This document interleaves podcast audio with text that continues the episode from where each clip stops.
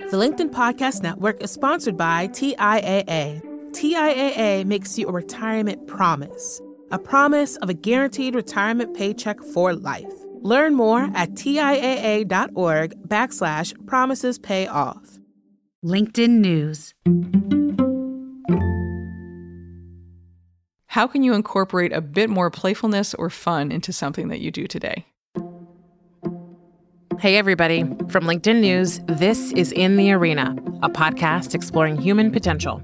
I'm Leah Smart, and every week you'll find me right here in conversation with bright minds and brave hearts, learning how we can improve our lives and our world by transforming ourselves. And today I'm sitting down with Catherine Price. She's an author and an award winning science journalist who wrote the book How to Break Up with Your Phone back in 2018. During her research, she discovered the average person was spending four hours a day on their phone, which I bet has increased since that book was written. At the time, though, that was 60 days a year, which is pretty concerning when you think about the amount of time you're spending on a device. We know that phone time means we're probably not focused on what really matters to us. So she started to look for things that brought joy, happiness, and then asked herself what the word fun meant in her life. Now, her latest book is called The Power of Fun, and she says that by intentionally incorporating enjoyable activities into our lives, regardless of age or life circumstance, by recognizing and embracing the power of fun, we can enhance our overall well being, we can nurture our relationships, and we can cultivate a more joyful and fulfilling existence. The challenge is, we don't always know how to incorporate more fun into our everyday lives. I know it sounds simple, but this is really meaningful stuff. So here's Catherine to tell us more.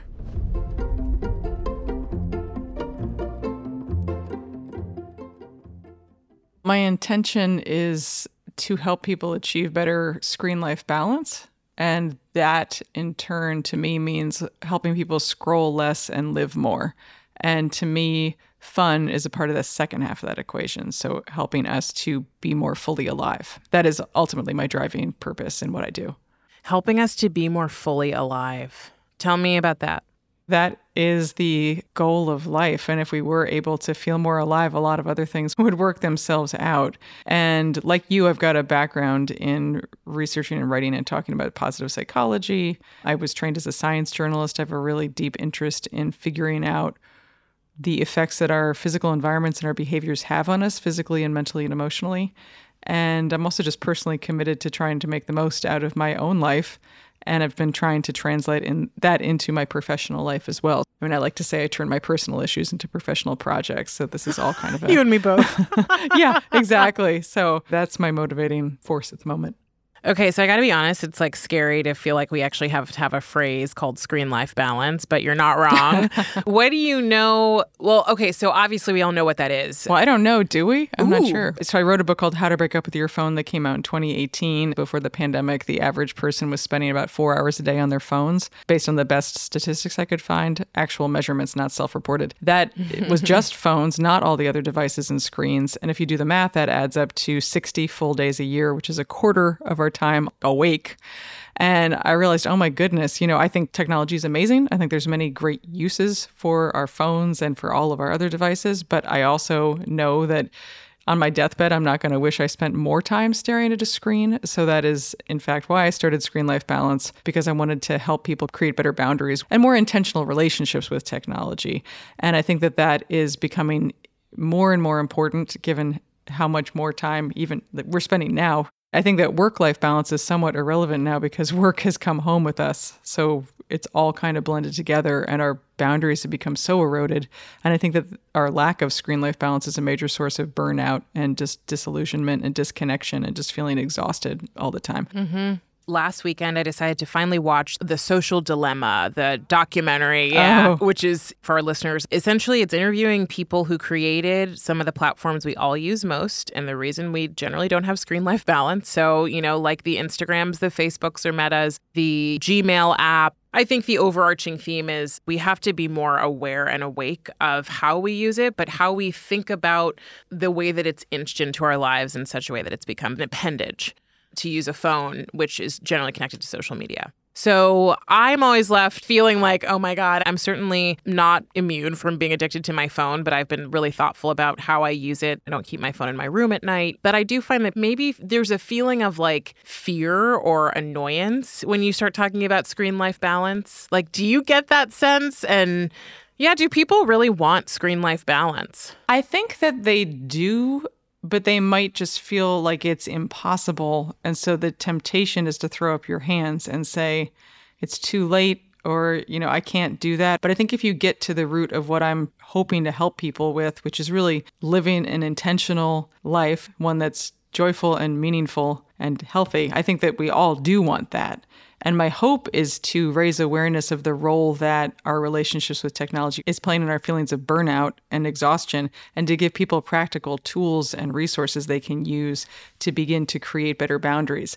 One of the most heartening things I've heard from people who have read How to Break Up with Your Phone, as an example, is that even the process of beginning to think about this actually is improvement. Mm-hmm. Once you mm-hmm. start to just think about it, you actually start to make changes without making effort. And I've heard from a number of people who have told me something along the lines of, you know, if you start a diet or a new exercise program or something like that, it can take weeks, if not months, plus a lot of willpower and self control to see a difference.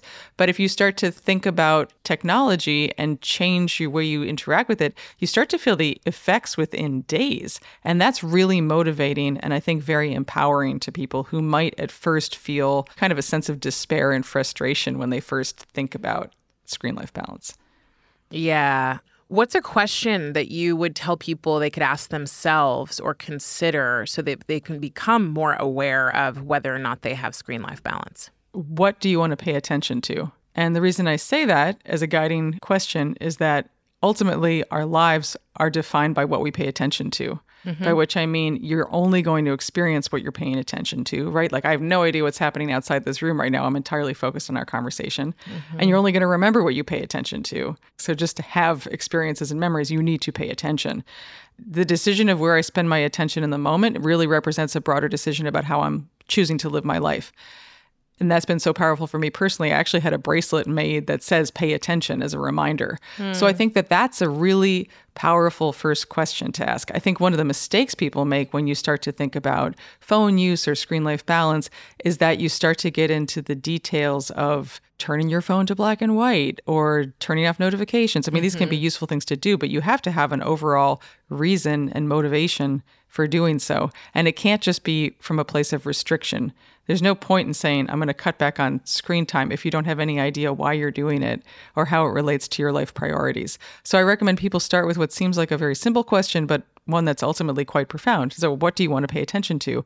Once you figure that out, if it's your family, if it's your friends, if it's part of your career, if it's a passion that you have, then it becomes easier to recognize how your interactions with technology are or are not helping you achieve that goal. And then you can start to change your habits mm-hmm. with a real clear sense of purpose, not just out of a sense of arbitrary restriction right? So long term, punishing yourself is only going to end in you going back to the thing and maybe even doing it more because you've deprived yourself versus, I mean, positive psychology. It's about like, mm-hmm. how do mm-hmm. you engineer a life where you thrive because you were moved to live fully because of the desire to experience meaning, purpose, and connection when you think about what you want to pay attention to, that's a much more powerful place to start than how many hours do you want to spend on your phone.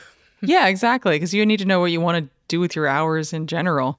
And for me, then it just helps make things so much clearer. If I'm like, oh, something I really want to pay attention to is music because it brings me joy, mm-hmm. right? Then I'm like, well, okay, if I've got a half hour chunk of time and I've got a choice between practicing something on the piano or like playing with friends versus looking at social media, the choice is so clear. It just clarifies things for me to really think about what I want to pay attention to and then evaluate all the minute to minute decisions about my attention based on my answer to that larger question of attention. What you want to pay attention to then alludes to what your values are and what yes. matters to you. And I think a yes. lot of times people go, I don't know what my values are. All these things that make us feel like we're so far away from the things, so we just give up, throw our hands up, like you said, and then go back to our phones or whatever we're doing uh-huh. because it's easier and it's distracting. And some of these big questions can feel like a lot. This is a really simple way to go, oh, if I want to pay attention to these things, it must mean that these things are important to me for some reason. It probably means it's tied to a value, whether it be that, like, for you, it's music is great because you love the sound of it, you love the feel, but also because you love the connection you have with the people you play with that's a value. Yeah, and I think that it works in the opposite direction too, in the sense that if you ask people what their values are, a lot of times we'll say things that are kind of platitudes like, oh, my family is very important to right. me. Right. But then to me, asking yourself, well, what are you paying attention to and how does it align with that supposed value is very clarifying because it's like mm-hmm. you said you want to pay attention to your family. Well, when you're doing bedtime with your kids, is your phone in the room? Are you kind of having an eye on work email, mm-hmm. you know, at the dinner table? That does not align with what you just told me is very important to you. Mm-hmm. So for me, that's very clarifying because then I've heard many people say, like, oh, wait, that was kind of a light bulb moment that I'm not actually living in a way that aligns with what I said was important. Then it becomes much easier to change that habit because there's a fundamental disconnect between who you say you are and want to be and how you're behaving. So I think mm. it can be mm. very empowering when I'm working with people in a coaching context, I always have them start off with this thing called the Wheel of Life, which is an eight sectioned wheel that has basically the eight things we all care about in life. So, family, friendships, romance, physical environment, career or work, personal growth or spirituality, and then fun and recreation is one. Oh, nice. And so, yes, so hence, hence wanting to talk to you. The point is, we all have different recipes for what fulfillment looks like. And it's really about becoming more aware of your recipe and understanding what that would mean in practice. Hmm. So I got to you because I saw your TED talk about fun, and it's an important piece of this wheel. It's one that I don't know if I pay a lot of attention to, maybe because I make up that like I am always having fun. I don't know, but maybe I'm not. What got you from fully being more alive to screen time to fun? Yes. Uh, you know, I will say just to start though, I actually think that fun should be sprinkled into all of the parts on that wheel into work and into your relationships and to everything because fun is almost like salt. Like it will actually enliven, make things. Ooh. Yeah. Like taste, I like that metaphor. Yeah. I, me too. I just came up with that. But I really do think that's true. It like enhances all aspects of life. But if you can bring more of it into all of those things, you're going to end up enjoying them more and finding more meaning. Everything's going to be brighter and better with a touch of fun the way that I came to this is that I did have a longstanding interest both personal and professional, in health and wellness and in what led me to positive psychology. But I was diagnosed with type 1 diabetes when I was 22, and that really got me interested in nutrition and also just in the general effects that, as I was saying, our physical environments and the inputs that we put into our bodies have on us physically and in other capacities as well. I had never thought to focus on technology in particular, but then I had my daughter in 2015 and I had these moments of self awareness where I would notice that I would be with her in the middle of the night and she would be looking up at me and then I'd be looking down at my phone. Mm. And it gave me the awareness to recognize wait, this does not align with what I say is important to me. And it's also not the impression I want my daughter to have of a human relationship, let alone with her mom.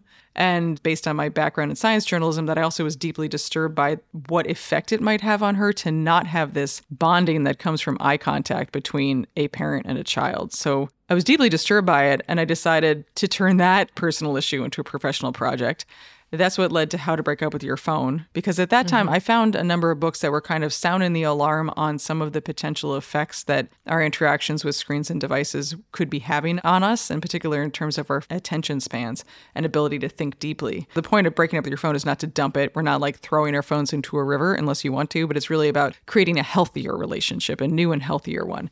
So I did that. And then I realized that opens up a whole new can of worms, which is that once you reclaim time, then you need to figure out how you want to spend that time. And I had a kind of this existential crisis in this very room mm-hmm. where I realized, oh my goodness, I've lost sight of what I want to focus on and what I want to spend my time on. So I ended up asking myself this question that I asked people when I was writing How to Break Up with Your Phone. And the question was, what's something I say I want to do, but I supposedly don't have time for, which is something I'd suggest listeners ask themselves as well. My personal answer was learn to play the guitar, because I played piano since I was a child and I had a guitar my grandmother gave me money for in college. I was really close to her, but I never learned to play it. But I ended up signing up for this guitar class at a children's music studio. It was like a nighttime guitar class. And I just started to notice that this class was becoming something I looked forward to for the whole week. And it was giving me this sense of energy and release and freedom and joy that was very energizing, but there was something more about the energy that this class was producing. And I got obsessed with trying to figure out, well, what's the word that describes this feeling? And this is going to sound like a very dumb revelation, but eventually I was like, oh, it's fun. I'm having fun. We're taking a quick break.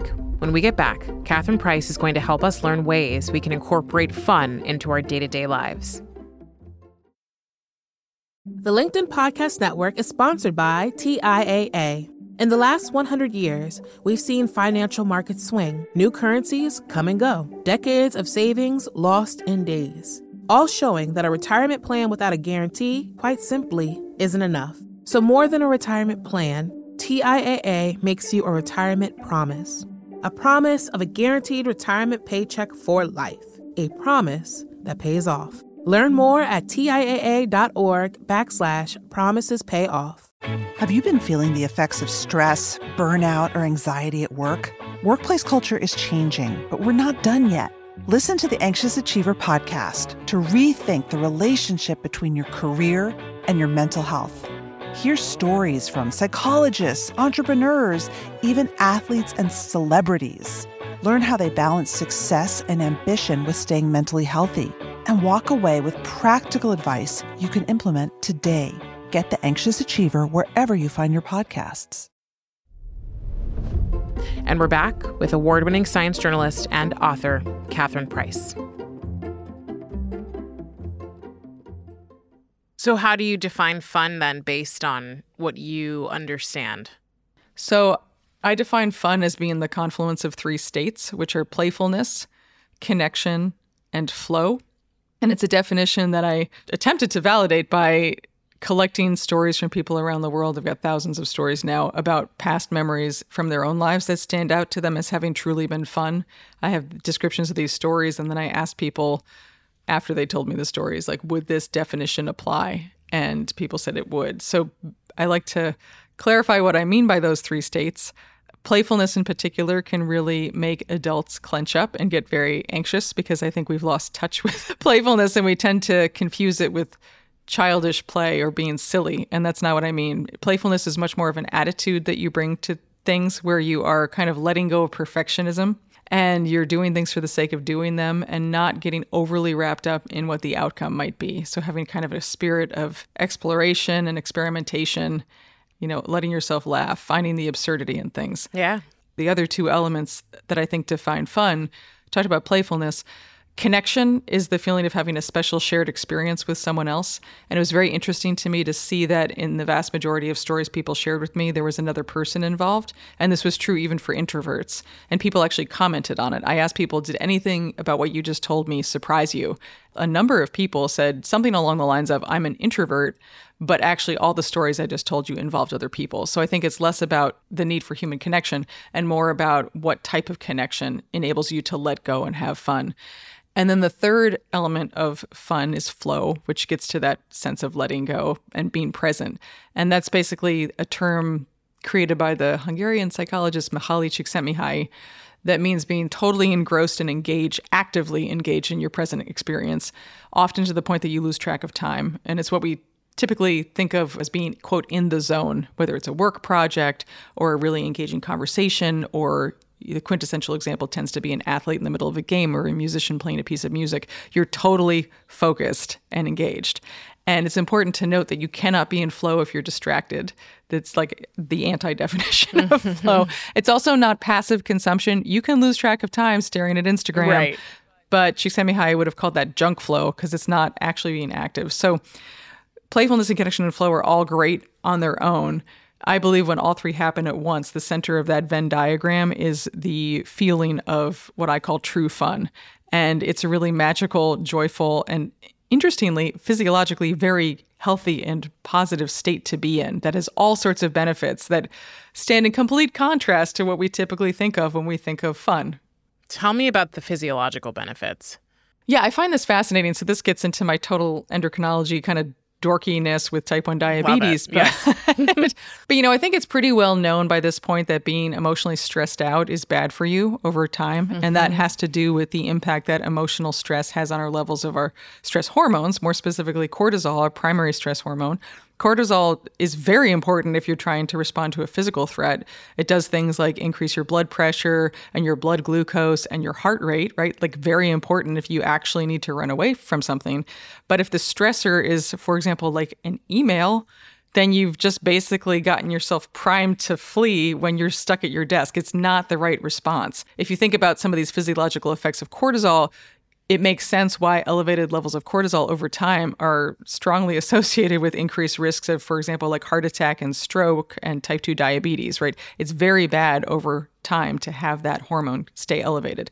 So anything that reduces stress is going to have a positive effect on us physiologically. And fun is a very low stress, relaxed state. I think it's less well known, or at least acknowledged at this point, that social isolation and loneliness actually have the same effects on us. Yeah. Likely because they also spike cortisol. And there's really fascinating research on this. For example, there's a really well regarded meta analysis that found that the risks of loneliness and isolation in terms of health were similar to those of smoking 15, one five yeah. cigarettes a day. That's astonishing. If you're lonely and isolated, it actually can affect you down to the level at which your genes are expressed, meaning which genes are turned on and off at particular times, which in turn influences your risks for disease. So the fact that fun, by my definition, is a socially connected and engaged state makes me personally hypothesize that it would also help us in that regard by making us feel less stressed but also socially engaged. It's having positive effects on our baseline hormones in ways that make us healthier. And to me, that's mind blowing because it means that far from being frivolous, this is actually a health intervention. Correct. Well, and it's like many of us grew up in the period where we thought like our genes are just our genes. That's how you live. Like the ability to be happy or enjoy life can be a genetic thing, or happiness is a genetic thing. Uh, what you're telling me and what I'm hearing is the experiences we have day to day are, for many of us, are experiences that raise our cortisol levels, which is a hormone that is part of stress. And right. that pumps adrenaline through our body. It helps us get prepared for crazy things that we would have to do to survive when in reality we're just late to a meeting by three minutes, right?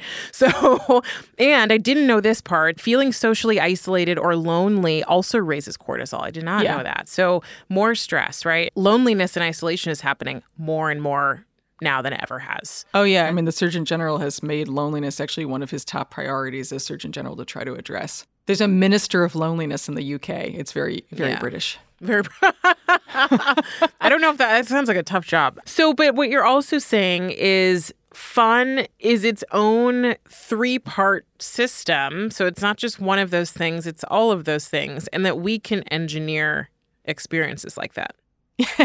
yes, and this is where it starts to sound really unfun. And one of my friends is like, that is possibly the least fun thing I've ever heard in my life. And I was like, that's a good point.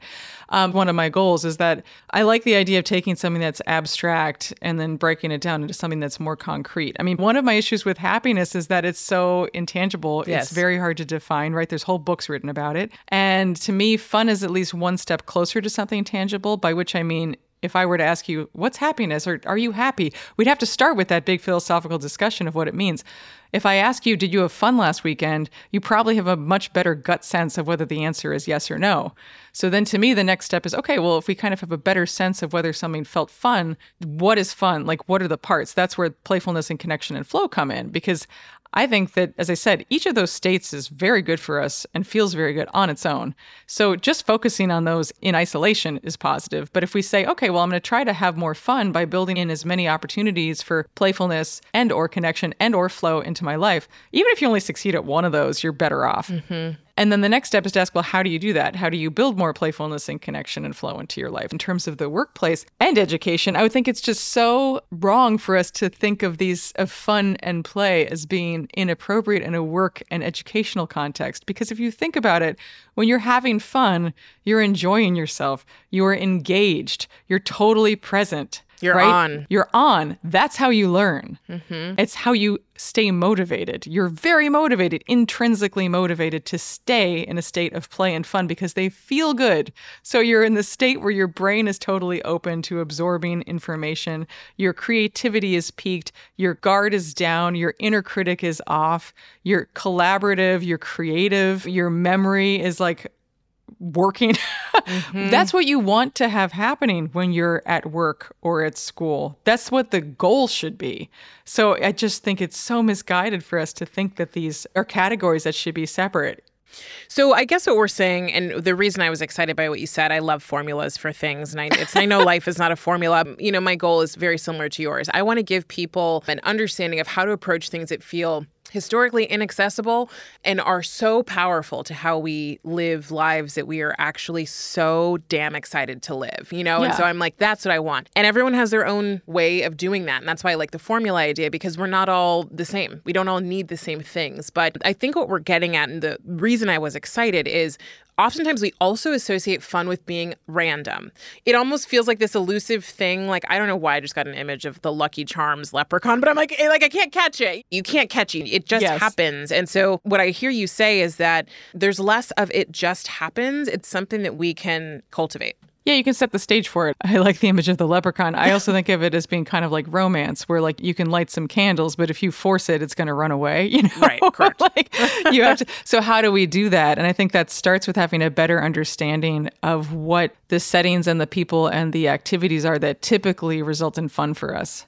So I should start by saying I think an important clarification for people to make is that fun is a feeling, it's not an activity. Mm-hmm. And just to expand on that is that many times we just associate fun with an activity. I mean, that leads to a lot of problems. First of all, it leads to the perception that you have to have money and time to have fun. Like if you're like, oh, skiing is often fun for me, well, that's really freaking expensive and you need to go on vacation to do it. So that's not necessarily that helpful. But also, the same activity can be really fun one time and really not fun another time, even if you're doing the exact same thing. So fun is a feeling.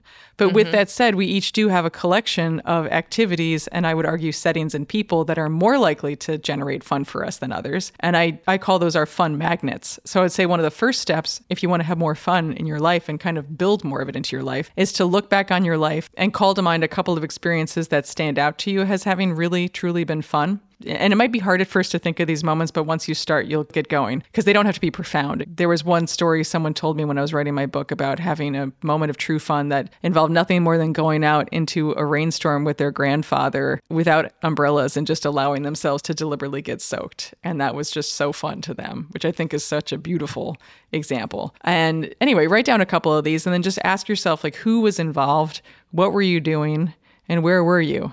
And start to see if there are themes that emerge. Like clearly for me, playing music with particular groups of friends, that's a fun magnet for me. Or hosting dinner parties with my husband, definite fun magnet. Once you start to identify what those magnets are for you, then you can start to prioritize them. And again, you can't always guarantee that fun is going to result. I can guarantee you that hosting a dinner party with my husband or playing music with my music friends is much more likely to result in fun than spending the same amount of time at home alone staring at my work email. So I think that this is all about giving us tools to make more intentional use of our leisure time and hopefully bring some of these elements into our professional lives as well. And then if you want, you can take it a step further and ask, well, what are the characteristics of those people and settings and experiences? Are there any particular characteristics to them that you could then use to generate new ideas? Then you can kind of say, oh, how can I maybe try something new? Because novelty often leads to fun for people. And I think mm. another important thing for people to do is to recognize that you're probably already having way more fun than you realize. It's just that you haven't had a name for it or paid attention to its elements. And you've probably fallen under the misconception that fun doesn't happen in your everyday life. It's something that happens when you're on vacation. But if you start to think about fun as being any moment of playful connected flow, then you might start to realize, oh, wait a second, I'm having fun right now in our mm-hmm. conversation. I had fun last week at a preventive cardiology appointment. Like, mm-hmm. which, may, who, knew? who knew? You know, I, I can have fun at the dog park. Like, I can have like just these little moments. And I think that's very important because we're very good at noticing things that cause us stress and anxiety. We're much less good at focusing on positive things because that doesn't necessarily help us in our immediate short term survival. I think it does in the long term. But anyway, once you start to notice that, mm-hmm. I think it's really powerful because it's a form of what positive psychologists call savoring, actually holding on to positive experiences in the same way that we do mm-hmm. negative ones. And I like to think about it as being almost like you're creating a necklace of these small little moments of fun. And once you kind of have collect these beads, even if they're small, you then can look back and enjoy them. And that itself is an enjoyable state to be in. So, anyway, I think that it can be useful to start a practice at the end of the day of looking back at your day and noticing whether you had any moments, no matter how small, of playfulness or connection or flow. Again, asking yourself, who were you with? What were you doing? Like, how did that happen? If all three happened, you had true fun, and that's really wonderful. I love that you brought up savoring is the daily doubler, which is something Shawn Achor, who's a positive psychology researcher, talks a lot about. You set a timer for two minutes and you write about a positive experience you've had in the last 24 hours. Okay. And you write in as much detail as you can.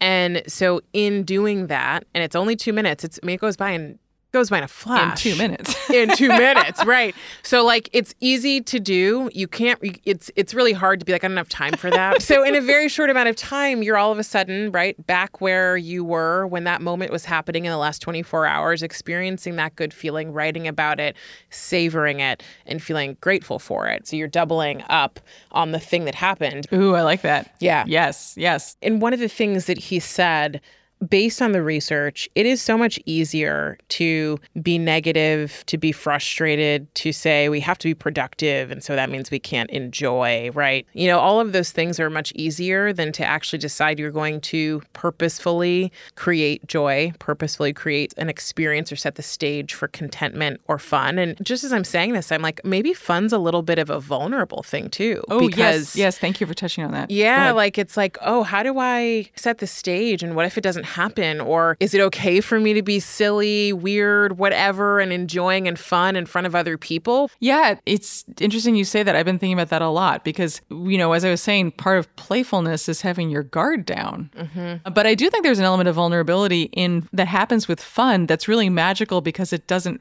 feel vulnerable, but it has the benefits of it. Because mm-hmm. your guard is down and you're being truly yourself and you're being authentic.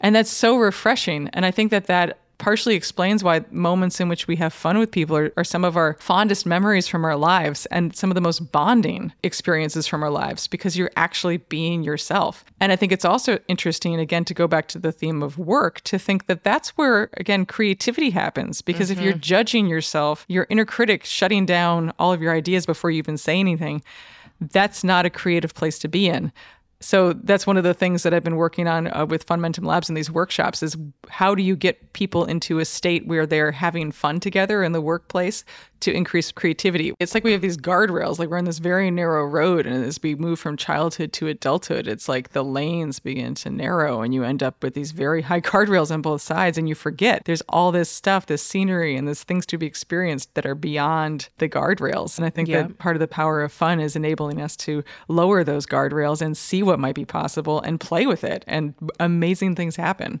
when you do that. So, Catherine, if I were to like try to put this all into a nice, fun flow, we started with a question, which is what do I want to pay attention to?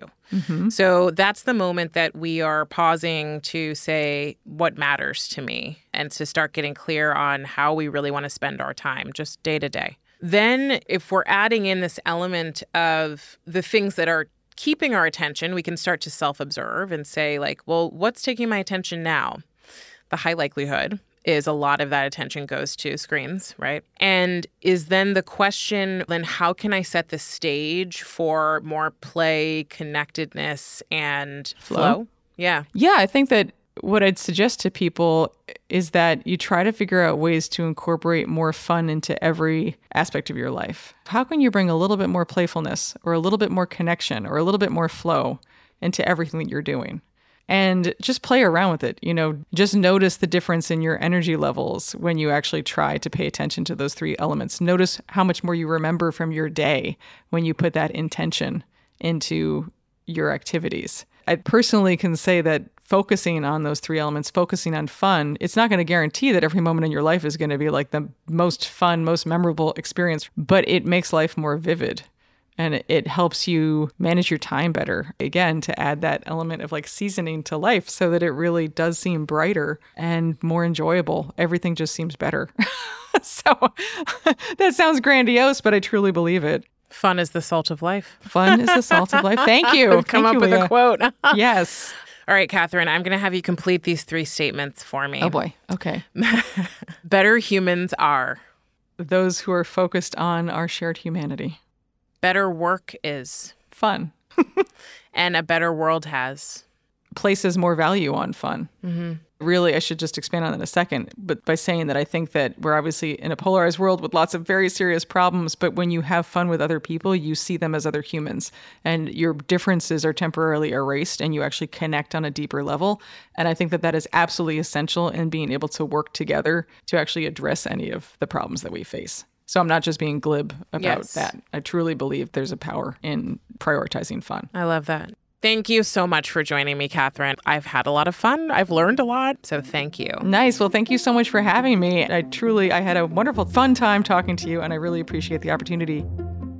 That was Catherine Price, author of The Power of Fun. One big thing before we go I think that ultimately fun is just asking us to show up for the present moment and really be there. When you think about it, you can't have fun if you're regretting the past or you're worrying about the future, which so many of us do. It made me think about this experience where I went to the park over the weekend and it was myself, my boyfriend, and our two dogs. And we let the dogs off the leash and they're out playing, and we came across just a football randomly that had been put in the park and left there. And within a couple minutes, we were playing catch between myself, my boyfriend, and then trying to keep the dogs from getting the football. I didn't realize till later, which is, it sounds crazy, why I enjoyed this moment so much. What I realized though was we were having fun, we were playing.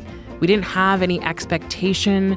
We didn't have any purpose in what we were doing. We were just having fun and we were experiencing the joy of that fun. I honestly, I bring this up because I think that it's in the smallest moments that we can find the experiences we think the big moments are going to give us.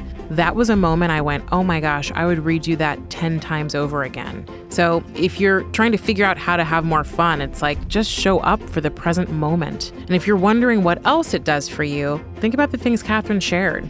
Incorporating fun into our lives can help us build resilience, can help us cope with stress, it can help us buffer against burnout, which so many of us experience, and it can increase the positivity in the way we show up in the world, in our mindset.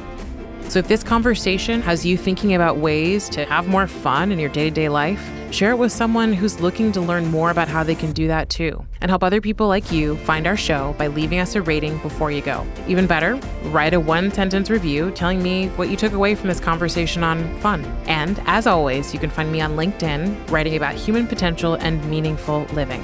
In the Arena is a production of LinkedIn News. The show is produced by Alexis Ramdow and Rafa Fariha.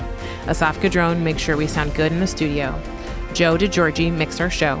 Enrique Montalvo is the executive producer of LinkedIn Editorial Productions. Dave Pond is head of news production. Courtney Coop is head of LinkedIn Original Audio and Video. Dan Roth is the editor in chief of LinkedIn. And I'm Leah Smart. Thanks for coming with me, and I'll see you next week.